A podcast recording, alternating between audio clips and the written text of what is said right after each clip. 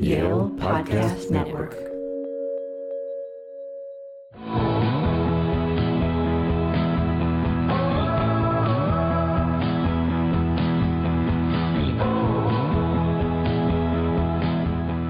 From the campus of Yale University, this is To Live and Dialogue in LA. I'm Aaron Tracy. On the pod today, very simply, one of my favorite movie stars of all time. We don't usually have actors on here, but I guess I decided I was willing to make an exception for Michael Douglas. Also, while Michael's most well known for acting, he's also an incredibly successful producer who won the Oscar for Best Picture his first time out, which I'll discuss with him. But as an actor, Michael has left an indelible mark. He helped define an entire era of films. It's impossible to think of Hollywood in the 1980s and 90s without Michael Douglas. While other actors of the period, like Tom Hanks, Tom Cruise, and later Will Smith, were playing the sort of righteous, moral heroes that the studios of the time were interested in making movies about, Michael almost always played a jerk, or a weasel, or a son of a bitch. But importantly, these weren't the bad guys, these were the protagonists. Michael was playing anti heroes a decade after they went out of style in film, and a decade before they came to prominence on TV. Think about Michael's miracle year. In the fall of 1987, Michael starred in two era defining movies that dominated the conversation at the time and launched a million imitations. The first, Fatal Attraction, which came out on September 11, 1987, is a psychological thriller about adultery. It was the highest grossing movie of the year worldwide. Stop and think about that for a sec. A movie made for adults about adult issues was the biggest movie of the year. For comparison, the biggest movies of the last three years were all sequels based on comic books or fantasy properties. Fatal Attraction had six Oscar nominations, including for Best Picture. Two months later, on December 11th, Wall Street was released, an extraordinarily well written morality tale. It's one of my all time favorites and has a screenplay that should be studied in every film class in America. For many, the film defined the excess of the 1980s. Michael's line, often misquoted as greed is good, became one of the most repeated pieces of dialogue in movie history. Michael won the Oscar for his performance as Gordon Gekko. So, while Michael's contemporaries were playing good guy cops, naval heroes, and prohibition agents, Michael was playing an adulterer who almost got his family killed for his affair, and the human embodiment of the devil in corporate finance. But we never turned on Michael as an audience.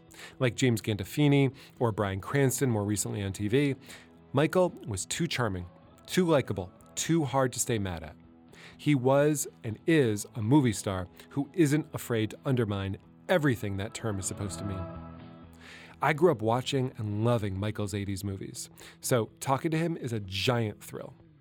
We're going to get into a bunch of my favorite of his movies, including Romancing the Stone, The American President, Traffic, Wonder Boys, and of course, Fatal Attraction and Wall Street. So, here he is, one of the last great all time movie stars, Michael Douglas.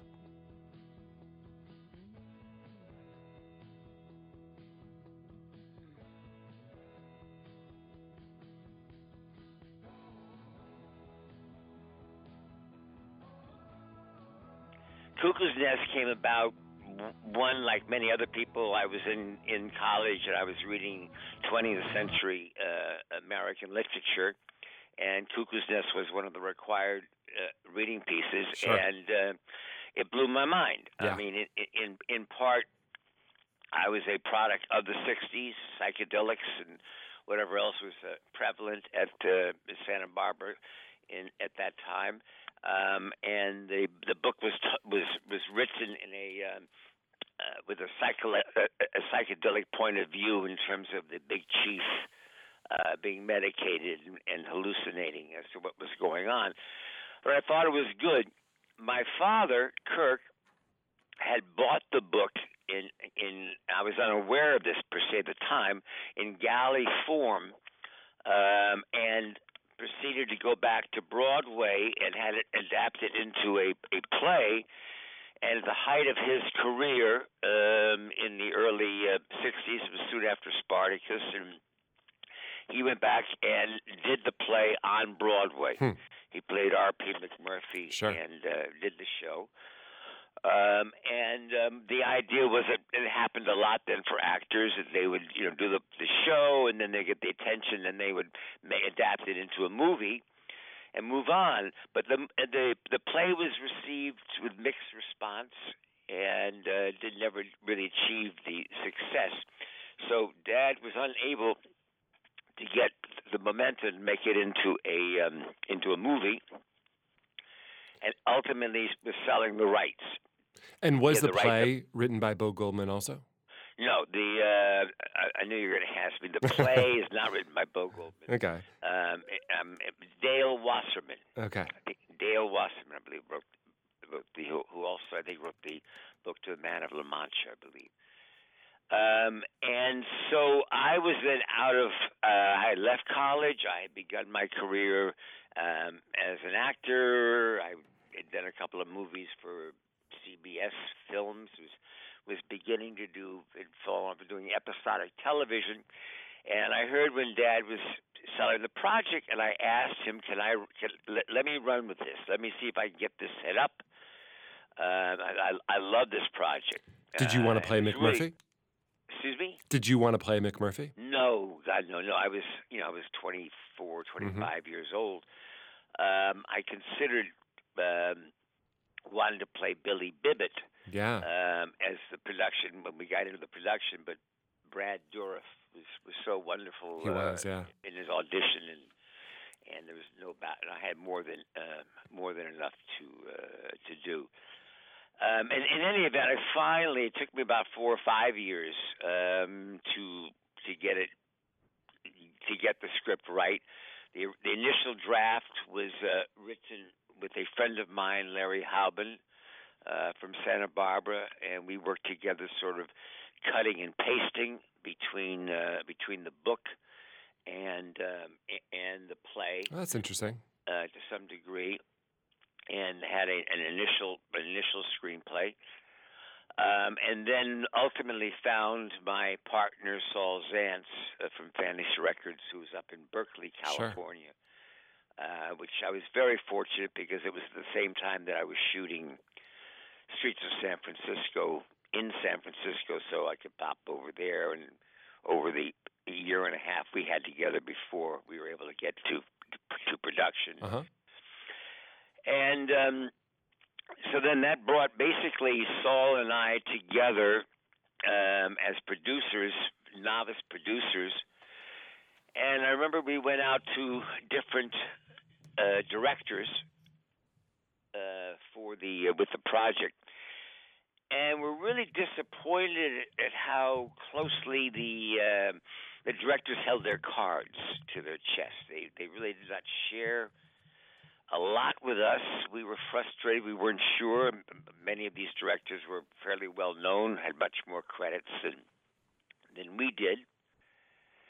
But finally, uh, finally, we, we met Milos Forman, and uh, one of the reasons why we were attracted to Milos Forman was he did a movie called The Fireman's Ball, a uh, Czech picture, which I would encourage your listeners or your Yeah. students to see, which which which was a movie which takes place in a um, in one sort of one room. It's a, uh, it's a it's a small town in in Czechoslovakia which is having a a um, the fireman put on a little ch- charity event and have a elect a kind of a queen, and all in a very small town feeling.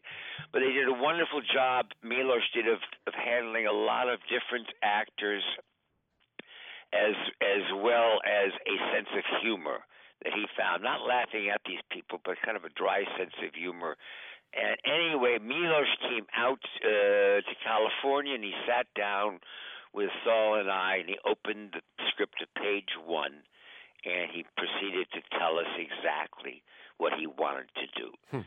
And uh, it was a cathartic moment for Saul and I that there was a guy who really wanted to share this process with us um, together, and and uh, and then we were off and running. What did he think of the script? Was it that he wanted a page one rewrite, he wanted to tear it up, or he was sort of happy with what you all had put together? He he we we brought Bo in. No, it it, it needed work. Mm-hmm. Um, it needed it definitely needed work, and we brought uh, we brought Bo uh, Bo Goldman in. But I think one of the one of the healthy um, one of the healthy uh, uh, processes that Milos had is Milos was like a logician. He reduced everything to the lowest common denominator. Simple. Said, yeah. So, yeah, yeah. So yeah, yeah, yeah. So he walks in the room. Yeah. He see what does he see? Yeah. He sees. Uh, then what happens? And he would talk out loud, and he enjoyed um, the debate. He enjoyed the discussion. He was not one of those directors who kept it all to himself and was so paranoid and, and worried. Right. And one of the big uh, issues in the um, uh, in the script, which we felt very important about, was the fishing sequence, because so much of the movie took place inside of the uh, hospital. We really felt there was a need to get outside and Milos did not know what to do, you know, so he kept fighting us. Uh, and we had some we had some serious arguments and fights. But the wonderful thing about Milos was, yeah, yeah, you don't know what you're talking about. You are so stupid, you know, and then beat, beat. So I'm hungry, huh? Let's go eat. We go eat something, huh? I mean, he it was never personal. It was always in the spirit of trying to get to the bottom of what was best. Mm-hmm. And finally, we persuaded him, you know. And I, and in hindsight, Milos was wonderful. Said you were right. We had to get out of the uh, of the hospital, and we also needed a a, a real piece of comic uh, relief. hmm Um, and so it sounds like, you know, with, with Cuckoos, you were obviously very involved uh, from the very beginning with figuring out, you know, how it should go, what the script should be, um, even working on the script, it sounds like. With your next few movies, was that something you continued to do, to work with the writer from the very pitch stage all the way through development? Or were you getting more spec scripts sent your way? H- how did uh, how the next few scripts come to you? Um, they came as scripts. Uh, the next one is a, is a producer would have been the China Syndrome, Uh-huh. which was written by a guy named Mike Gray um, out of Chicago, who um, sort of a documentary filmmaker and engineer. And I thought it was a good horror movie. Uh, it was he had an engineering background, so he had a very kind of detailed technical. It was about it was about a nuclear meltdown. Sure. Um, I can't I cannot say that this was a, a a political issue for me. I really saw it as a horror movie. You know, man against machine, and this machine like AI out of control and uh, and, and taking over. As a result of doing the movie, I became very immersed in in, in the issue. But China Syndrome was a script which we stuck with Mike Gray as the writer through the whole time. That's great. Romancing the Stone uh, was written by a young lady named Diane Thomas, Right. who was a waitress actually at a restaurant up in Malibu. Uh, I was now I had a studio contract, producing contract deal, and we were able to to to buy the script. I think it was like three hundred and twenty five thousand dollars. Which was an extraordinary amount of money to pay for any script, better yet, a first time script Yeah, it'd still be a lot now. still be a lot now.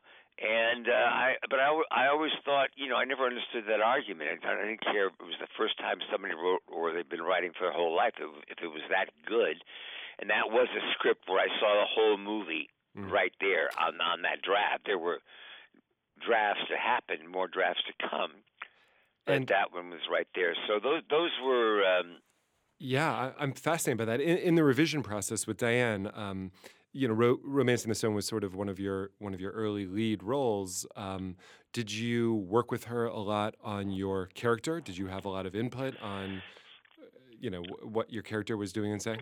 Not, not really, because I, I really was not, uh, and I was not thought of as, as, I didn't develop it for me. I mean, what happened, one of the disparities is when you do a television series, as I did with Streets of San Francisco, I was still a television actor. The fact that I had won an Oscar for Cuckoo's Nest as a producer and had a feature film producing career, but I was not yet approved um, by many of the studios. Uh, so with the China Syndrome, I was able to take a secondary role. Um, you know, in that picture starred Jack Lemmon and Jane Fonda. But by the time of Romancing the Stone, um, I I was not approved. Mm-hmm. So I had as a producer, I had other pictures. For instance, um, I had a picture called Starman Sure. that Jeff Bridges uh, was nominated for Academy Award. I wanted to do that picture, but I was not an approved actor. Hmm.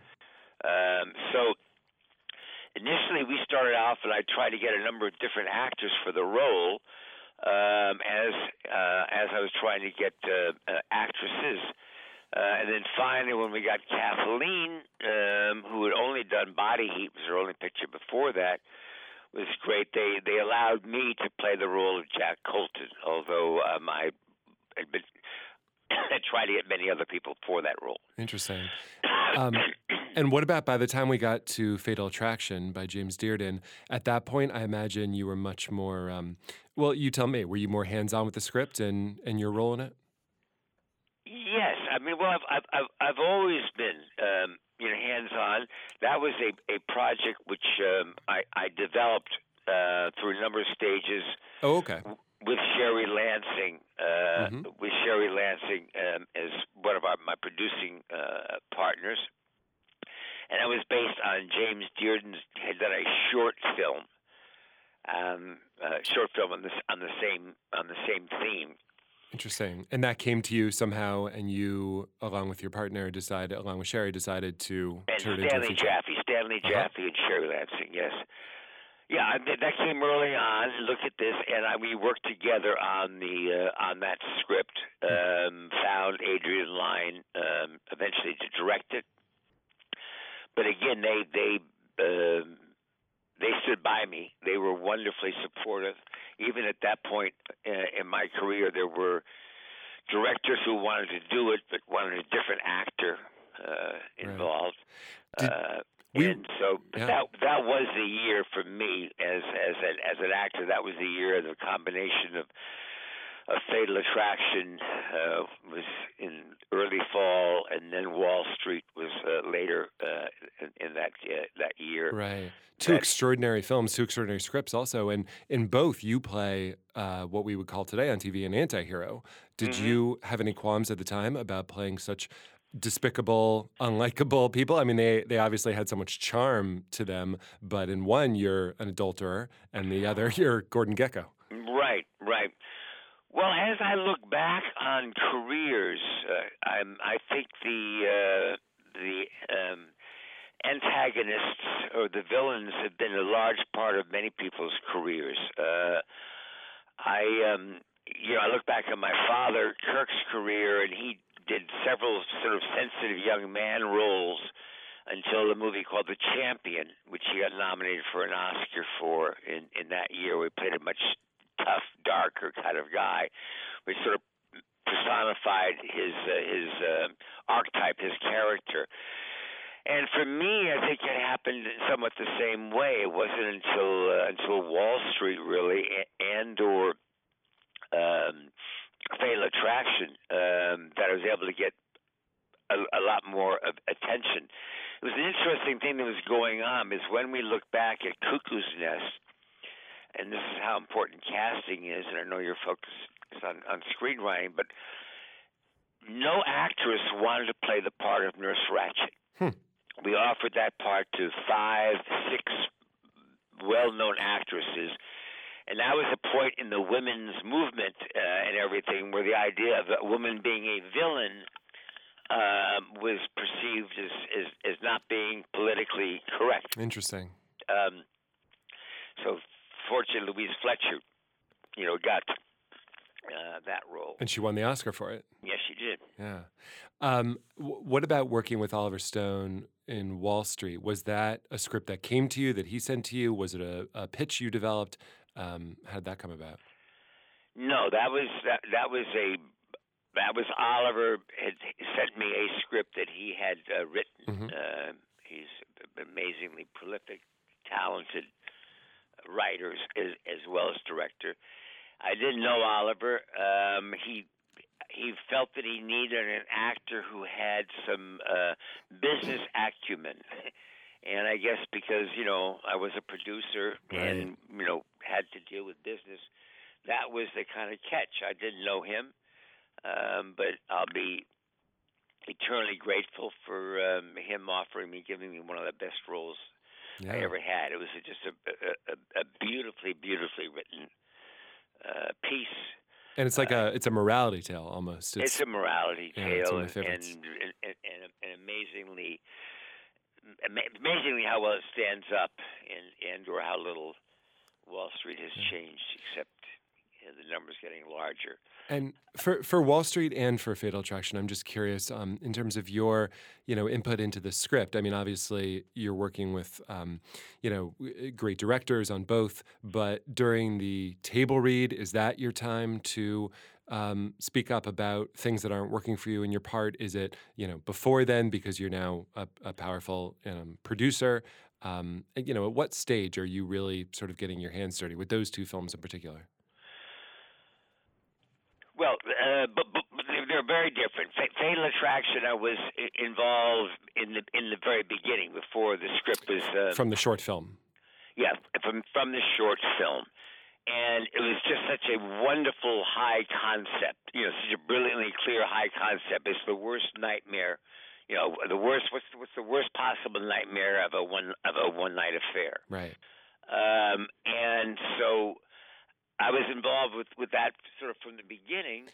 In terms of giving uh, uh, Dearden notes, in terms of um, you know, sort well, of yeah, we had we had the um, we had the yes. I mean, we had the we had the basic. You know, we had his his his short story, and um, and eventually we brought in an, you know an additional uh, screenwriter because I think it is difficult sometimes for somebody from initial short story. It, it, it is hard. I, I right. I I tend to be wary of, of writer directors.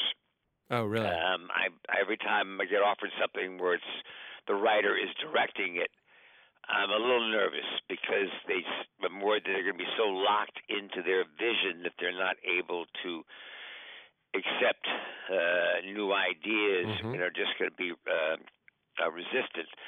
The biggest thing that happened for me in, in, in that picture, Fatal Attraction, was as an adulterer, uh, you know, and as somebody wonder where you're going to get where you get support from is that early in the in that movie I have this affair with Glenn Close and then I go back to my apartment and I get in the bed and I ruffle up the bed and the sheets to make it look like I slept the night there right. and we had a screening the audience laughed and I remember Sherry Lansing turned to me and said, I can't believe this. They're forgiving you already. They've already forgiven you. wow. And so I guess I learned early on as an actor that I had a fortunate quality, we'll try to find what the qualities are, that audience would go with me. You know, they they would go they would go along and they would forgive me. Yeah.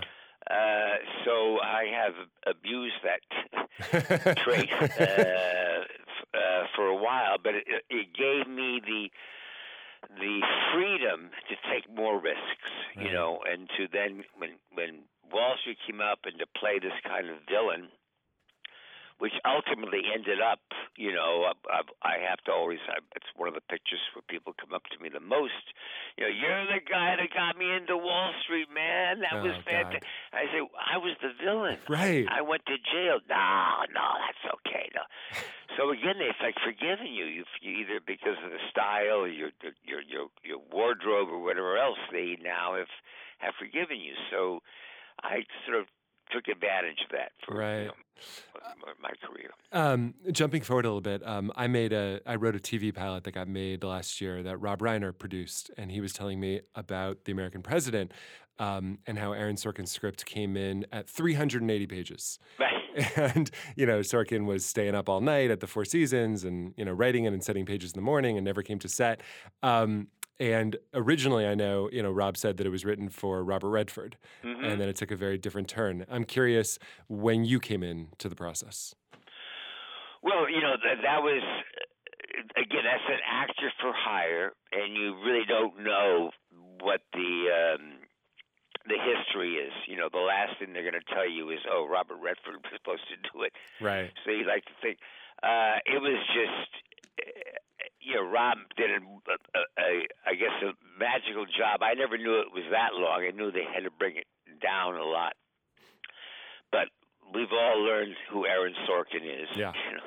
And uh, he's, he's a great writer. It was just, it was beautifully, beautifully written.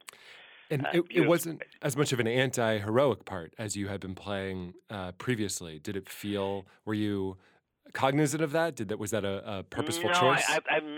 I guess this is a, a, an important moment in in, in in this conversation.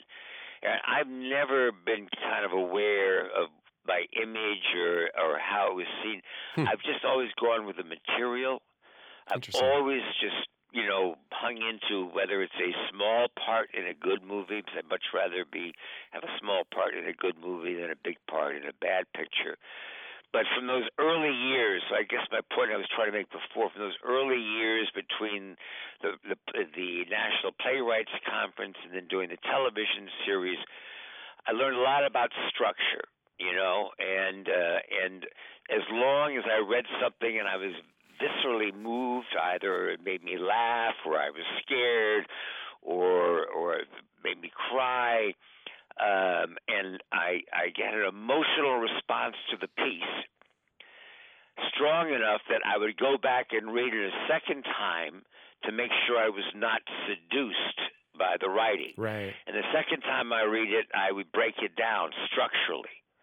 And I'm a very old-fashioned first act, second act, third act kind of guy. I'm, I'm, I'm that is, that is my strength and my weakness. Um, Why is that a re- weakness? Well, some, sometimes there are other structures. hmm You know, um, there are other rhythms.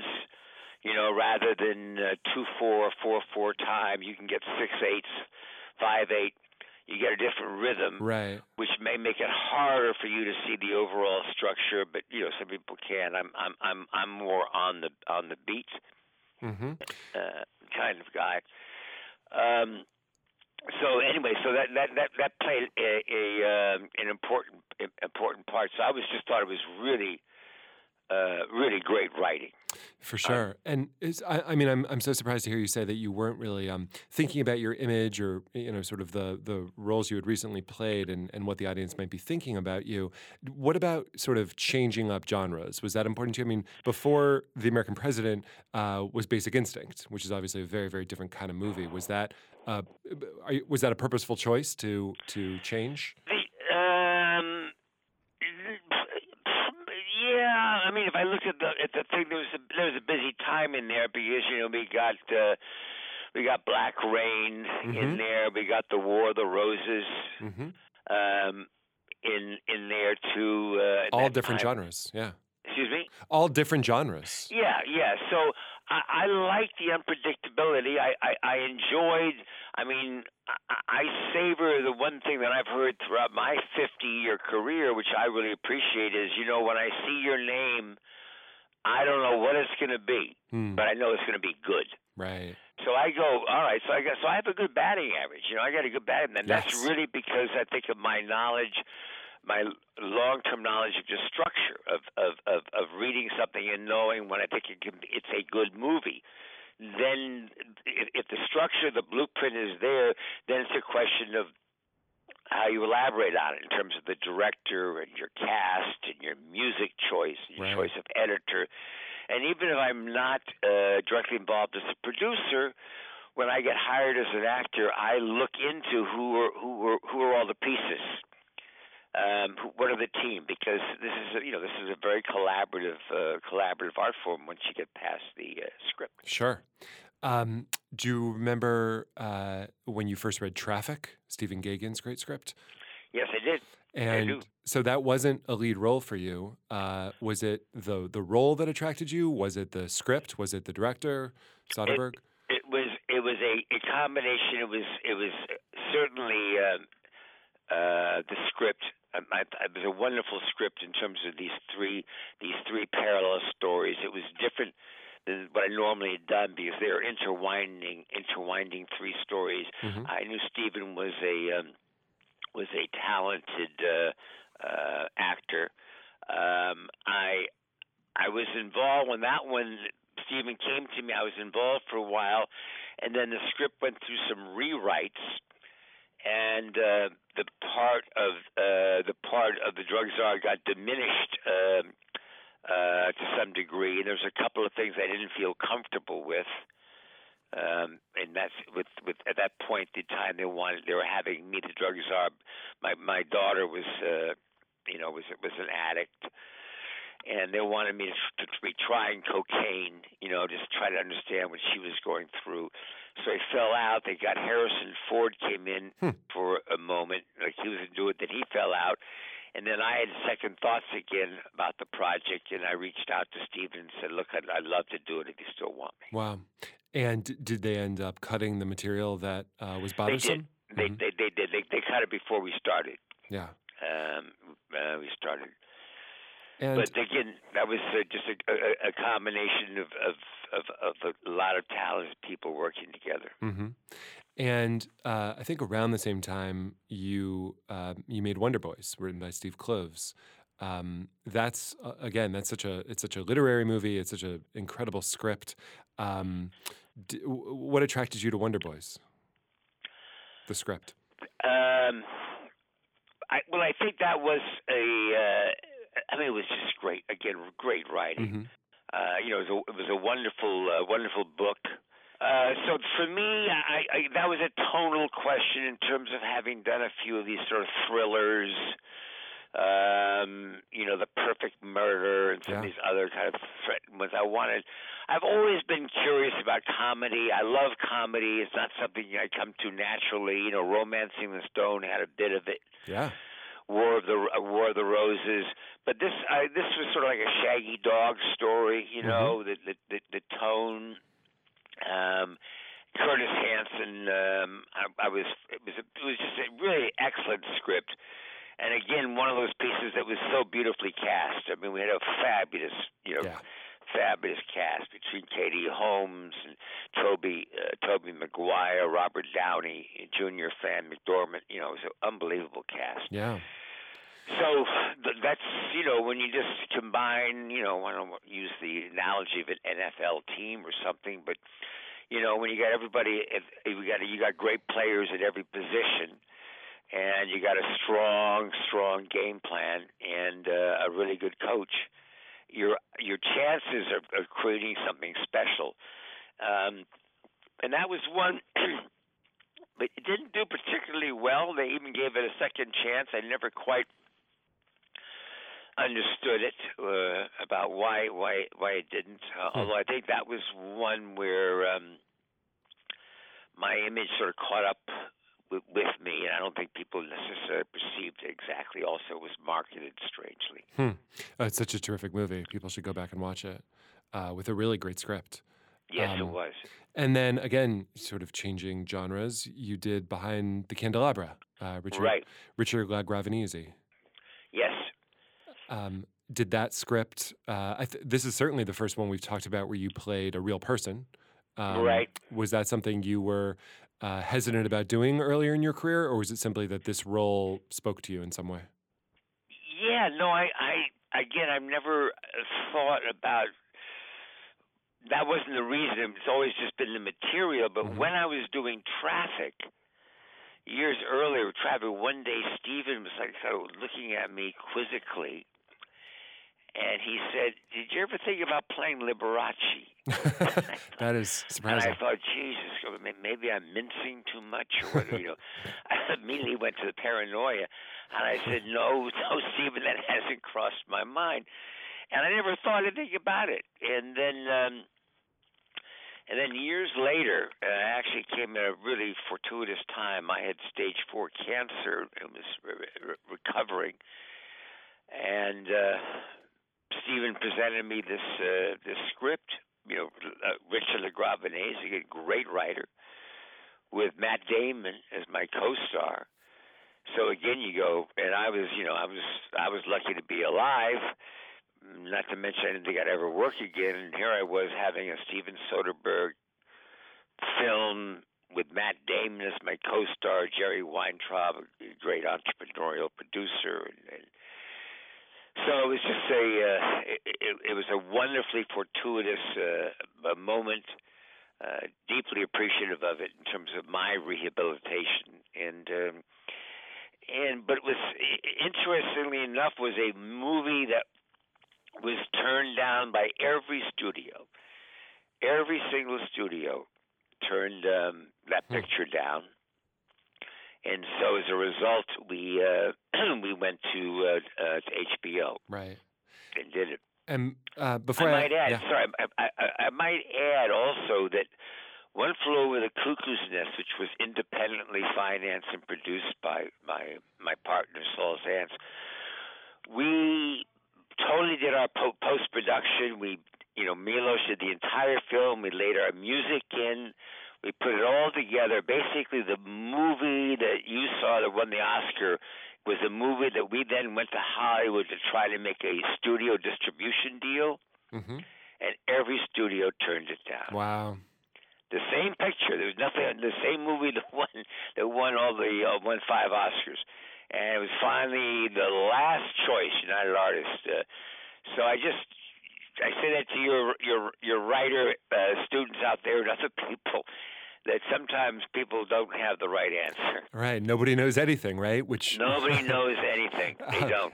So the, the same thing happened with uh, with uh, the Liberace, and uh, we went on HBO, and then we ended up winning, you know, all of the Emmys and stuff like that. Right. So, Um, and and before I ask you about uh, the Kominsky method, I'm I'm curious about uh, you know your work with a with a TV showrunner for the first time in Chuck Lorre. Um, I just wanted to ask, you know, if, looking over your IMDb, obviously, you know, as you said, the the batting percentage is so high. There there are just so many classics on there, so many fantastic movies. Are there a bunch of projects that you tried to develop with writers and just never got off the ground? Um, is there a whole graveyard of those, or do they not really exist?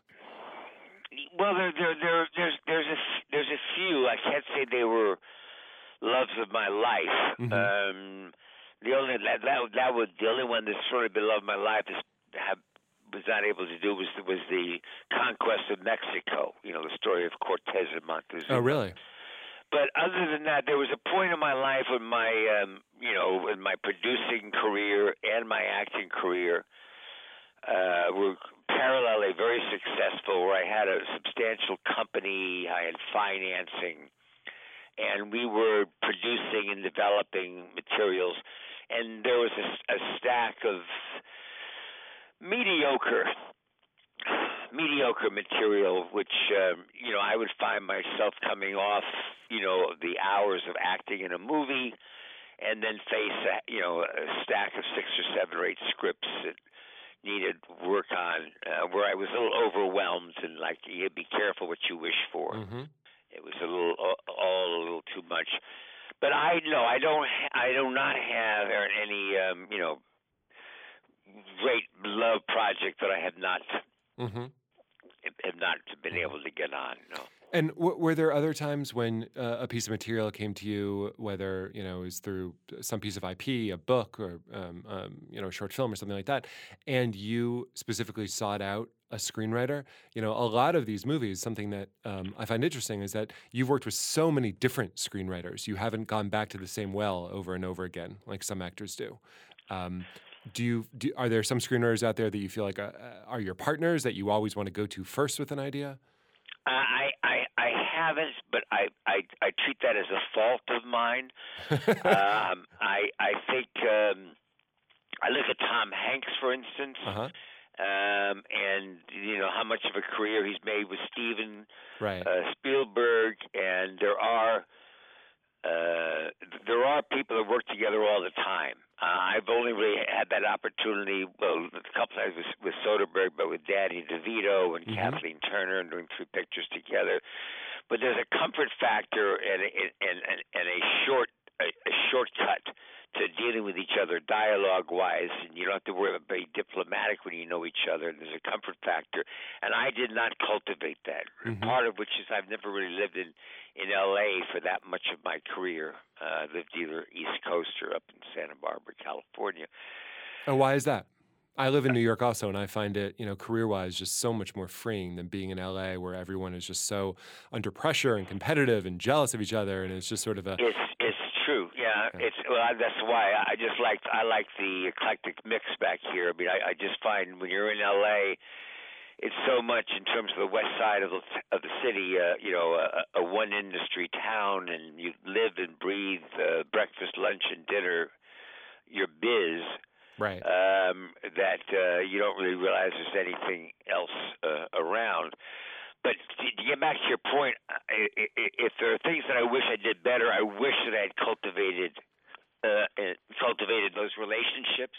hmm Um, I sort of, you know, would finish a project um, as as good as it might be, and we go on to a next one without really reaching out to those direct those writers before. It's it's it's a it's a real weakness, and and um, Well, it's also giving you though such maybe the eclectic career that you've had, where every project feels incredibly different from the one that came before, which is a positive. It, yes, I, I yes, I I, uh, I think that that probably is is true. You know, it uh, but it, it did. I, I've never mapped out. I I never knew what I was doing in the future. Very seldom did I finish a picture knowing what my next picture was going to be. Hmm. that didn't cause anxiety of not knowing what to do on the Monday morning. Yeah, after? I I don't know. You know, I I, I probably got to talk to somebody. I don't know. I mean, I think it was just you know kind of not really well thought out in terms of career planning on my part. I, I can't say everything's worked out.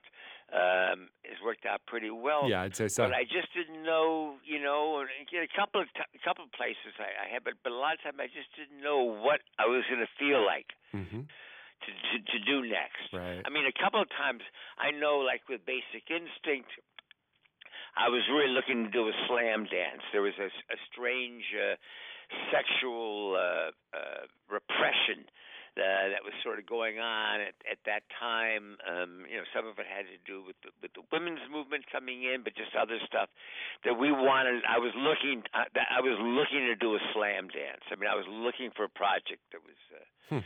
Was, was in your face. And I'm sorry. So uh, we skipped over that one. The Joe Eszterhas script for Basic Instinct. You were you were looking for that kind of material, and so your agent sent you his script, or Correct. Okay.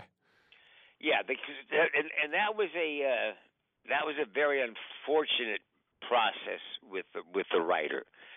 Uh, Joe, maybe out of his insecurities and everything, sort of has a reputation of being a bit of a bully and a hmm blustering, and really would not did not want to do any of the rewrites um, uh, that uh, Paul Verhoeven, our director, and, and I spoke about. He, Mhm. he he really was about any of the, any of the rewrites until until we were halfway uh, halfway into the movie in um, San Francisco, and the um, the gay lesbian um, crowd at that time protested the movie because they had a lesbian as a murderer. Right. I remember that.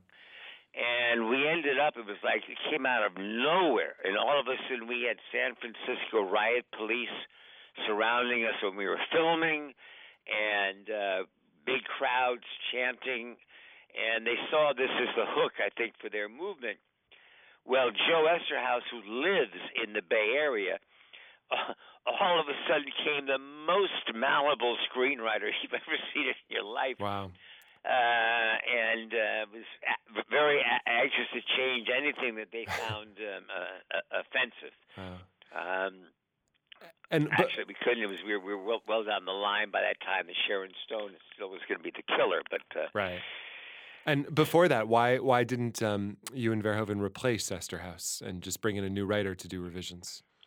I, I don't remember. I th- I think he had a I think he had a control. He, you know, Joe Eszterhas was a big writer. I Right. don't remember this. It's a good question, but I think there was there was a uh, actually a control issue in terms of him him being rewritten. Mm-hmm. Interesting. I think that's I think that's how he sold his his script. Right. He was the king of the spec market. He could not be yeah he could not be uh, nobody else could rewrite it. He Right. was he was he was.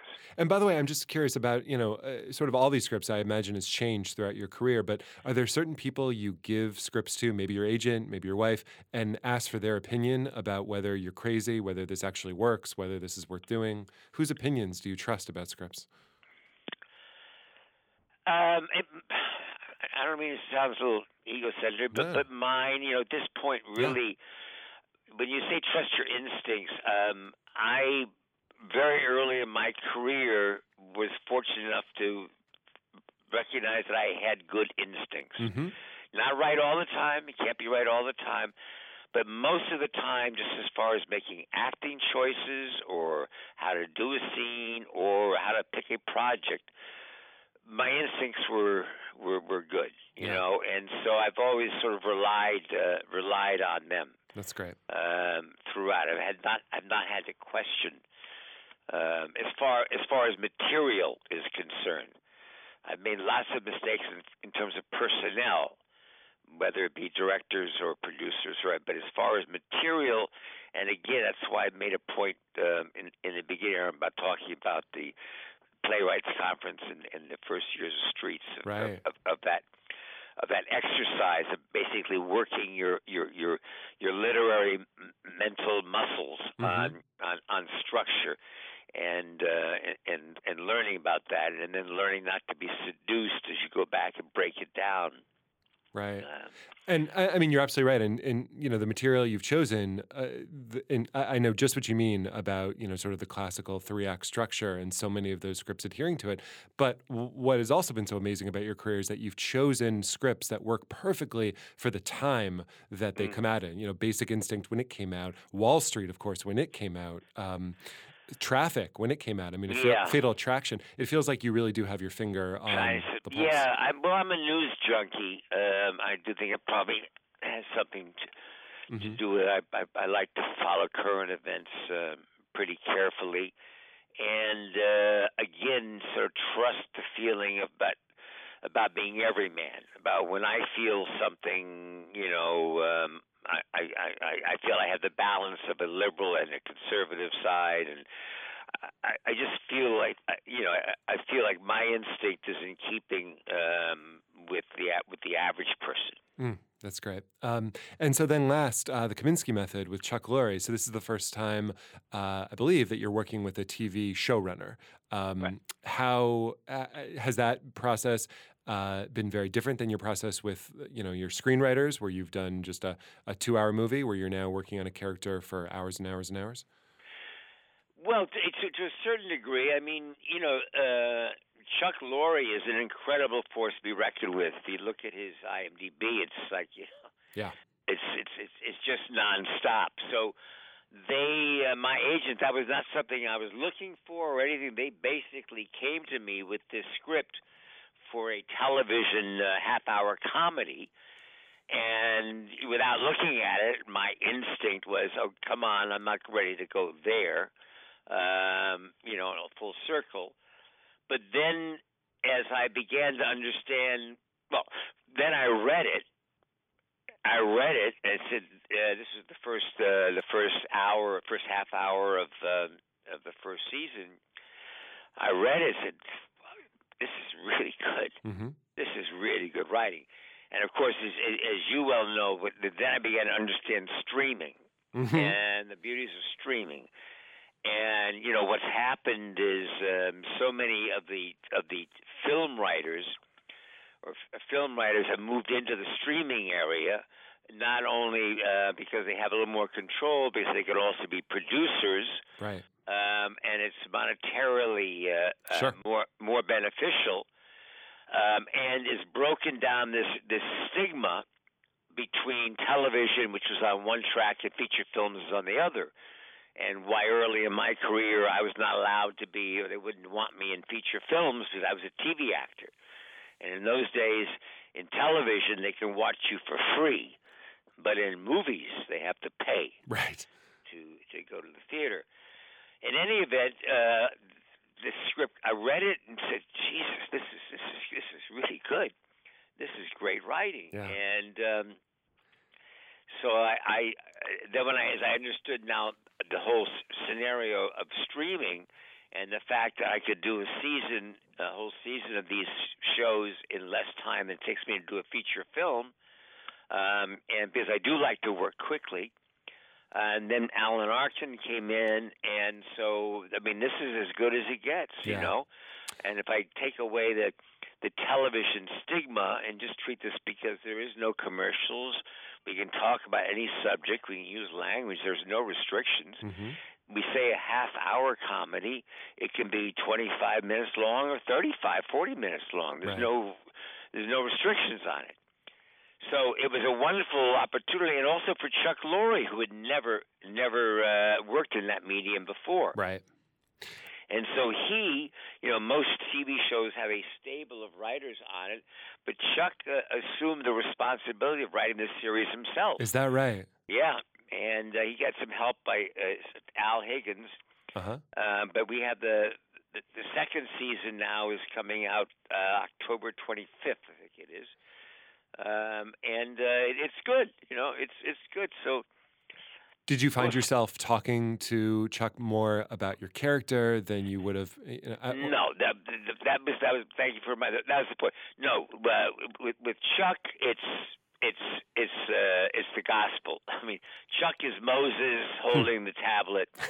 I mean, no. I mean, I, he he is every if and and but. You Right. know, uh, he's very very particular. And I understand now because one of the reasons why I wanted to do this show was to learn about comedy. Hmm. This is not something. I mean, comedy.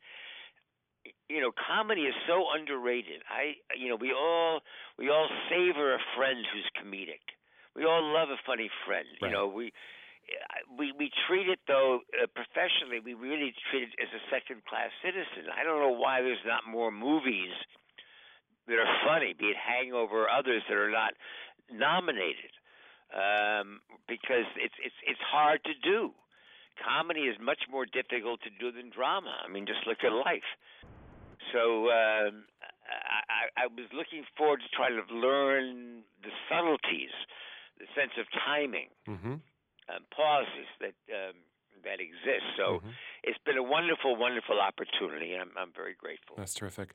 Um, well, listen, thank you so much for coming on the show and talking to us and being so generous with your time. We really, really appreciate it. I'm such a such a big admirer of your work. Thank you very much. I appreciate it very much.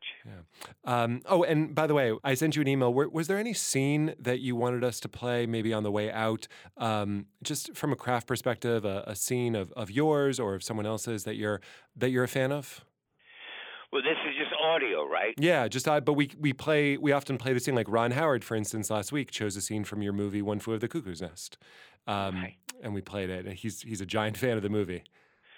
Well, one I think of from Cuckoo's Nest, um, but but the couple of suggestions Yeah. I was thinking is as good as texts are.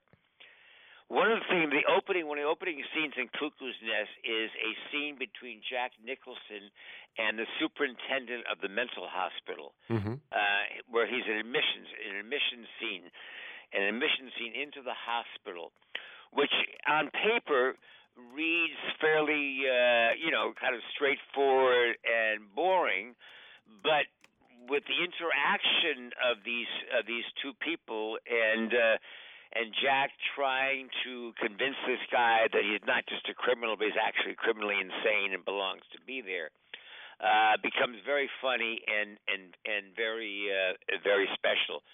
But that's probably a, a scene that probably almost needs more.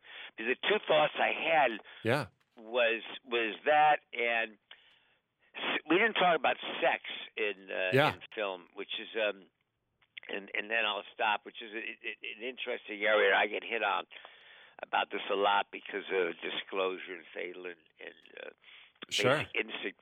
But I remember the scene in the kitchen with Glenn Close, uh, the sex scene in the kitchen. Yes. And the danger with sex is um, if you succeed well at it, and I'm talking about sex, not romance. Mhm. Uh, if you succeed well at it, you you you border on soft porn. You know, I mean, if you try, if if, if you're if you're successful at it, make people hot.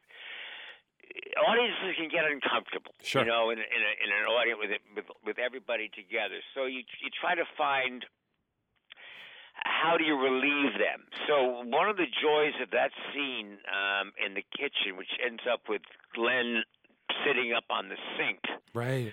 as we're doing it and working so closely with Adrian, and this is where you know, where the actors come in.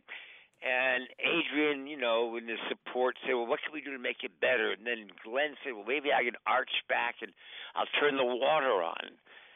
And he goes, "Yes, yes, I'll turn the water on and take it and put my fingers and put his fingers in his mouth. Yes, yes, yes, that'd be great. Yes, yes, you know." And so we, we it got even better. And then we said, "Well, how do we?"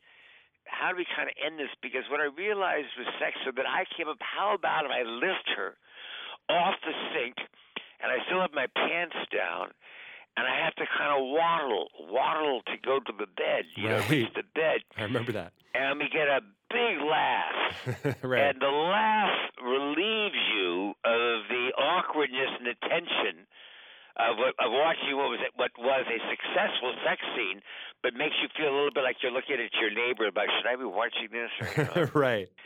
and uh, so that was a comic, uh, little comic relief, Uh, which tends to be very helpful for sex scenes. That's fascinating. And so you- you're saying that, that those are all things that you found on the day. Those weren't in the script. Those are things we found on the day. So those are the things with with whatever your situation has and however important the script is. That was the ability to work with a director that leaves it open enough to find something else. right. And was that you know, that, Mhm. you know, and ideally, I like to think of you know of us having having the writer having one idea in his back pocket as the purpose of the scene, but being open enough to find something. Gee, I didn't think of that. right? That's uh, you know, And w- was that? Do you remember? Was that late in the filming, so that you were already living in this character and you were sort of able to make decisions as the character? Yeah, it was about halfway through. Uh-huh. But I mean, whether you're beginning or ending, it, it, it depends whether it's a comfortable environment or not, or a comfortable set. Right.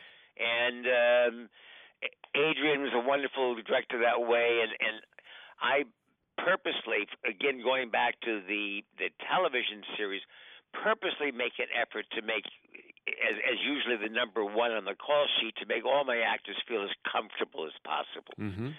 People do their best work when they're comfortable, not when there's a lot of tension. Right. And so I don't try to intimidate anybody. I try to just welcome them to be as good as they can be. Right. That's awesome. Um, well, thank you so much. This has My been pleasure. fantastic. My pleasure. Good luck this year. Thanks, Michael. Okay. Bye. Bye bye.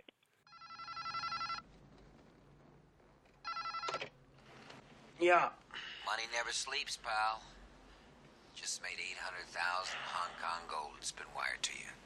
Play with you. You done good, but you gotta keep doing good. I showed you how the game works. Now school's out. Mr. Gekko, I'm there for you 110%. No, no, no, no, no. You don't understand. I want to be surprised. Astonish me, pal. New info. I don't care where or how you get it. Just get it. My uh, wife tells me you made a move on Darien. Well, here's some inside info for you. That uh, Euroflash GQ type she's going out with got big bucks, but he's putting her feet to sleep.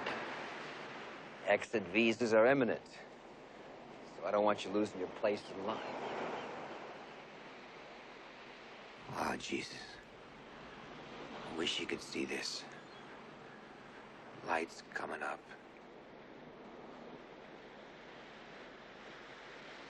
I've never seen a painting that captures the beauty of the ocean in a moment like this. I'm gonna make you rich, Bud Fox. Yeah, rich enough you can afford a girl like Darien. This is your wake-up call, pal. Go to work.